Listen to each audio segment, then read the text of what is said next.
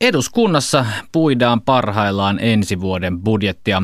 Karsan edustajia keskusteluttaa myös häirintä ja alkoholilaki. Valtiosalissa on vieraineen nyt Elina Päivinen.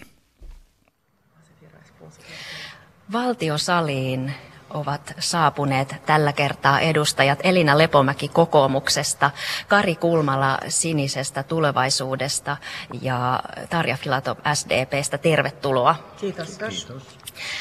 Tuolla sal- suuressa salissa puidaan parhaillaan budjettia tai sen budjetin käsittely on aloit- aloitettu, mutta aloitetaan ensin tämänpäiväisestä uutisesta. Yle julkaisi siis tänään kyselyn NATO-jäsenyydestä ja kuten muissakin viimeaikaisessa kyselyssä, kyselyissä kannatus on laskussa. Nyt noin viidennes vastanneista kannattaa Suomen NATO-jäsenyyttä.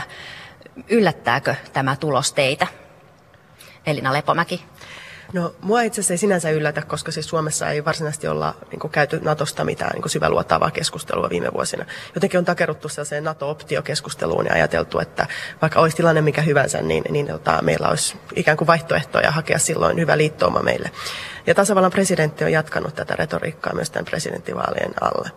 Ja sitten taas vastaavasti, kun katsotaan tutkimuksia, jossa kansalaisista kysytään, että Olisitteko valmiita liittymään NATOon, jos Suomen ulko- ja turvallisuuspoliittinen johto sitä ehdottaa, tai jos valtiojohto on kääntynyt sen kannalle, niin silloin enemmistö suomalaisista on sen kannalta.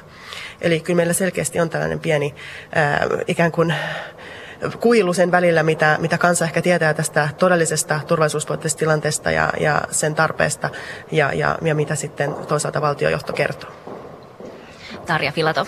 Mä luulen, että se kertoo aika hyvin sen tavallisen suomalaisen ihmisen ajatusmaailman, ettei nähdä tavallaan tarvetta sille muutokselle, mitä NATO tietyllä tavalla aiheuttaisi. Ja että suuri osa poliitikoista jakaa tämän näkemyksen. Ja toisaalta mun mielestä se, että jos valtiojohto ehdottaisi NATOon liittymistä, niin se kertoo minusta tietyllä tavalla positiivista siitä, että meillä luotetaan meidän tämmöiseen pitkään ulkopoliittiseen linjaan, jossa Suomella on optio, mutta jossa säilytään liittoutumattomana. Että musta siinä ei ole mitään yllätystä. Ja mä luulen, että tämä alenema johtuu osittain siitä, että aiheesta ei ole juurikaan keskusteltu. Ja silloin semmoinen asia unohtuu ja sitten ajatellaan, että no se ei ole tarpeellista. Mutta mä itse pidän tätä meidän linjaa aivan oikeana ja osuvana, että se optio on olemassa, mutta tällä hetkellä meillä ei ole mitään tarvetta niin, se oli erinomainen asia, että viime vuonna hallitus teetätti tämän NATO-selvityksen. Se antaa kansalaisillekin hyvän kuvan siitä, mitä merkitsisi se, jos kuuluisimme NATOon. Ja tässä nyt tietysti eh, tavan kansalaisen niin on vaikea ymmärtää näitä asioita. Et siinä mielessä en pitäisi kansanäänestystäkään hyvänä asiana, koska meidät eh, kansanedustajat on valittu tänne eduskuntaan päättämään tästä asiasta ja meillä pitää olla se paras tieto näistä NATO-asioista. Tämänpäiväinen Alma-median kysely puolestaan kertoo, että reilu puolet suomalaisista odottaa presidenttiehdokkailta selvää NATO-kantaa. Kuinka isoksi teemaksi odotatte NATO-jäsenyyden nousevan näissä vaaleissa, vaalikeskusteluissa? Elina Lepomäki? No mä oon kyllä odottanut sen nousevan ja toistaiseksi nyt aika, aika tota menestyksettä. Mä yhdyn tuossa Tarjan analyysiin siitä, että, että varmaankin yksi keskeinen selittäjä sen takana, että, että ikään kuin tämä kannatus on, on laske, laskeva on se, että Natosta ei ole, Natosta ei ole puhuttu ja, ja mun mielestä on aivan selvää, että että demokratiassa, kun tehdään niinkin suurta ulko- ja turvallisuuspoliittista kuin linjavalintaa presidenttiä valitessa, niin, niin tästä pitäisi käydä hyvinkin syvällinen keskustelu. Eikä pelkästään Natosta, vaan kaikista Suomen harjoittamista yhteistyömuodoista ja toisaalta siitä, että minkälainen meidän nykyinen oma valmius on merkittävän kriisin iskiessä. Ovatko presidenttiehdokkaiden NATO-kannat tulleet selville tähän mennessä tässä kampanjoinnissa? No mä luulen, että ne kannat on sinänsä tullut selväksi, että jos ajattelee, että NATO-myönteisin ehdokas on varmaan RKPn ehdokas ja kaikki muut ovat tällä suhteellisen yhteisellä pidättyväisellä linjalla. Mutta mun mielestä olisi tärkeää, että puhuttaisiin turvallisuuspolitiikasta ja puhuttaisiin niistä eri osioista ja koitettaisiin avata sitä sillä tavalla, että, että se on ikään kuin helpommin ymmärrettävissä, kun ulkopolitiikassa ja varsinkin turvallisuuspolitiikassa mennään herkästi semmoisen niin kuin slangin ja jarkonin taakse, joka vieraannuttaa ihmisiä ja kuitenkin on meidän jokaisen turvallisuutta koskevista asioista kyse. Ja mun mielestä on ollut tärkeää esimerkiksi se, että Tuula Haatainen on nostanut tätä laajemman turvallisuuden käsitettä, koska se on osa turvallisuuspolitiikkaa. Ja se musta herkästi näissä tämmöisissä isoissa keskusteluissa unohtuu. Näin sanoi Tarja Filatov Kari Kulmala Sinisistä. Niin, ulkopolitiikkahan on presidentin tärkein tehtävä ja siinä onnistuminen. Ja kyllä se NATO-asiat on silloin hyvin oleellinen asia, tätä ulkopolitiikan hoitamista. Että kyllä nämä NATO-asiat niin pitää tulla presidenteiltä näissä haastatteluissa esiin. Mun mielestä tota, tästä jargonista liittyen ulko- ja turvallisuuspolitiikkaan, niin olisi jatkanut sen verran, että, että oikeastaan yksi keskeinen harhaanjohtamisen muoto Suomessa onkin ollut viime vuosina se, että puhutaan ikään kuin jostain olemassa olevasta NATO-optiosta. Mä mä oon itse työskennellyt pitkään rahoitusalalla ja tiedän, että optio on sopimus. Siinä on allekirjoitukset alla, siinä on kaksi, kaksi osapuolta. Mutta Suomella, Suomella valitettavasti ole tällaista sopimusta, ei ole mitään oikeata NATO-optiota, se on meidän omassa päässä. Ja jos mä väitän, että jos tutkimus tehdään, niin kansa jotenkin ajattelee, että, että meillä on niin kuin mahdollisuus kävellä NATOon sinä päivänä, kun asiat on huonosti, vaikka tilanne saattaa olla täysin päinvastainen. Nyt mä tiedän, että haluaisitte puhua Natosta varmasti vaikka, vaikka koko loppuajan, mutta mennään näihin, näihin kotimaisiinkin erittäin paljon puhetta tuottaneisiin aiheisiin. Tämän viikon iso aihe täällä eduskunnassakin on seksuaalinen häirintä. Eilen eduskunta keskusteli teemasta hyvin vakavaan sävyyn. Tämän eilisen perusteella muuttuvatko asiat nyt Suomessa? Tarja Filatov? Mä toivon, että muuttuu ja esimerkiksi tämä MeToo-kampanja on musta siinä mielessä ollut hyvä, että se on nostanut asian puheeksi, että kun jokaisella tietysti on oikeus koskemattomuuteen ja, ja tavallaan päätösvalta omasta kehostansa ja se ihmisarvon kunnioittaminen. Mutta mä toivon, että meillä muuttuisi myös lainsäädännön puolella joitakin asioita, koska vaikka meillä pääsääntöisesti lainsäädäntö on kunnossa, niin siellä on tietyn tyyppisiä aukkoja. Et esimerkiksi seksuaalisessa häirinnässä, niin silloin kun kyse on fyysisestä häirinnästä, niin se on meillä kriminalisoitua. Mutta sitten kun tullaan puheeseen, ja usein sana satuttaa pahemmin kuin vaikkapa lyönti, voisi sanoa tämmöisissä asioissa, niin silloin pitäisi myös sitä puhetta ja tämmöistä jatkuvaa niin kuin sanallista ahdistelua saada tiukemmin lainsäädännön piiriin. Mutta vaikka meillä olisi millaiset lait, niin tämä asia ei puutu tai muutu, jos ei me tavallaan käytännön elämässä saada niitä toimeenpantua. Ja siinä tullaan erilaisiin meidän tasa-arvosuunnitelmiin, yhdenvertaisuussuunnitelmiin, jossa pitäisi osata ottaa puheeksi tämän tyyppiset asiat, vaikkapa työpaikoilla tai koulussa. Mä oon itse muutamaa tapausta joutunut hoitamaan koulutasolla, jossa rehtori on sitä mieltä, että ei ole mitään ongelmaa, mutta iso osa lapsista on sitä mieltä, että on. Ja ne on aika niin kuin vaikeita, kun välineet, joilla sen uhrin pitäisi puuttua, on rikosilmoituksia ja tämän tyyppisiä asioita, niin harva siihen lähtee silloin, kun voimat on pois. Niin pitäisikö kriminalisoida myös tämä sanallinen seksuaalinen häirintä ja auttaisiko se Kari Kulmala? Niin, minä olen aikaisemmassa elämässäni entisessä ammatissa poliisina tutkinut näitä seksuaalisia häirintöjä ynnä muuta. Ja mä voin sanoa, että jokaisessa työpaikassa näitä on. Niin myös täällä eduskunnassa on ollut ja tulee aina olemaan. Se vain pitäisi ymmärtää, että näissä asioissa pitää olla nollatoleranssi. Mitään ei tämmöistä tarvitse hyväksyä. Ja lainsäädäntöä meillä ollaan nyt kiristämässä ymmärtääkseni ja se on ihan oikea linja. Mutta jos e, seksuaalista häirintää on se, että kohdehenkilö itse saa päättää, onko tämä seksuaalista häirintää vai eikö ole, niin silloin me ollaan väärillä linjoilla. Tarja Filatov pudistelee päätä Elina Lepomäki. No lainsäädäntö on tosiaan yksi, yksi asia, mutta, mutta ehkä kaikista tärkein asia tässä, tässä kampanjassa ilmiössä on nyt se, että asioista keskustellaan aidosti, koska silloin erityisen vakavaahan seksuaalinen häirintä on silloin, kun se kohdistuu nuoriin tai varsinkin lapsiin, jos se on fyysistä, joka on tietysti tälläkin hetkellä kiellettyä laissa. Ja sitten toisaalta, jos se on työpaikalla, niin kuin Kari tuossa sanoi, niin kuin hyvinkin yleistä, jos se tapahtuu niin kuin tällaisesta valta-asemasta ikään kuin asemaan nähden, jossa, jossa henkilöllä ei ole käytännössä keinoa keinoja puolustautua. Niin tota, mun mielestä meidän pitää lainsäädännössäkin ottaa, ottaa huomioon tällaiset asiat ja nimenomaan pyrkiä semmoiseen, semmoiseen neutraliteettiin, jossa nimenomaan ei ole mahdollista uhrin yksin määrittää, että mikä on seksuaalista häirintää ja mikä ei. Oikeusministeri Antti Häkkänen esitti eilen laajaa kansanliikettä tämän asian korjaamiseksi. käynnissä on ollut jo kansan, jonkinlainen kansanliike, Me Too, me myös, Dammenbrister keitä vielä kaivataan mukaan? Tarja Filatov. Mä oikeastaan ajattelin sen oikeusministerin vetomuksen sillä tavalla, että meidän kaikkien, että okei, nyt on MeToo-kampanja, jossa ihmiset on kertonut asioista ja se on tehnyt tämän ilmiön näkyväksi, mutta nyt pitäisi löytää niitä välineitä, joilla siihen puututaan. Ja hän haastaa siihen meitä kaikkia mukaan. Ja sen takia mä puhuin esimerkiksi näistä ohjelmista, koska ne on vaikkapa työpaikalla tai koulussa se väline, jolla voidaan ottaa näitä asioita esiin ja puheeksi. Et me ollaan vähän tämmöinen vai, vaikenemisen kulttuurimaa, jossa herkästi sellaisia asioita, jotka tulee iholle, niin niistä ei puhuta. Ja jos ei niistä puhuta, niin siinä tilanteessa, kun kriisi on päällä, niistä on vielä vaikeampi puhua ja niitä on ikään kuin se uhrin on vaikea tulla esiin ja vaatia oikeuksiansa. Ja se on tämän koko järjestelmän ongelma, mikä meillä on. Ja siihen me tarvittaisiin sitä rohkeutta ja tukea. Mutta totta kai silloin, kun käydään oikeutta, niin silloin pitää olla näyttöä. Ja se ongelma on juuri se, että miten sä sitten, jos se näyttöprosessi on ihan yhtä ahdistava ja ihan yhtä niin kuin tavallaan vahingoittava uhrille kuin itse teko, niin näistä meidän pitäisi päästä irti.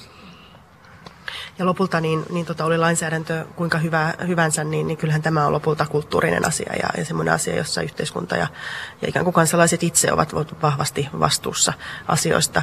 Mutta pitää myös pitää mielessä se, että, että tämän ei myöskään saa antaa mennä niin kuin liiallisuuksiin siltä osin, että, että mennään jotenkin niin kuin, tällaisen vahvasti sananvapauden rajoittamisen puolelle tai, tai, tai semmoiseen tilanteeseen. Itse työskentelin ennen eduskuntaan tulemista niin investointipankissa Lontoossa ja, ja silloin minusta oli erityisen kummallista sitä se, että esimerkiksi jotkut amerikkalaiskollegat eivät tulleet mun kanssa samaan aikaan hissiin, jos olin yksin ainoana silloin 25-vuotiaana naisena siellä. Että et on sekin vähän niin kuin liiallisuuksiin menemistä ja hätävarjelun liiottelua. Ette toivo sellaista kulttuuria tänne? Ei tietenkään, musta se on totta, että näissä on herkkiä asioita, mutta mä luulen, että tällä keskustelulla voidaan myös hakea niitä raameja, että arjessa ihmiset ymmärtää, että mikä on, on sopivaa ja mikä ei ole. Ja jollekin joku voi olla sopivaa ja jollekin toiselle ei. Ja siinä musta tullaan juuri tähän, että kyllä sillä uhrin tuntemuksella on merkitystä, koska kyse on siitä, että se on ei-toivottua. Eihän se tarkoita sitä, että, että seksuaalinen kanssakäyminen on kielletty tai flirttaaminen on kielletty tai sellaiset asiat, joilla me niin kuin kommunikoidaan toistemme kanssa. Ja sen takia tätä yhteistä keskustelua tarvitaan, jotta saadaan myös jonkunlaista yhteistä käsitystä siitä, että mikä on sopivaa ja mikä ei. Ja silloin myös sen uhrin on helpompi tulla, jos yleinen mielipide on sitä, että tällainen, käsit, tällainen niin kuin kohtelu ei ole sopivaa. Kari Kulmala. Niin, mä pahasti epäilen kanssa, että tämä erinomainen keskustelu, mitä eilenkin tuolla täysistuntosalissa käytiin, niin tämä lopulta kääntyy vastakkain. Eli tässä äh, niin sanotusti hyvä asia menee nurin. Eli tässä miten minä sanoisin sen suoraan, tässä aletaan vainoamaan tiettyjä henkilöitä ja heidät myös lynkataan ilman, että heitä edes kuullaan.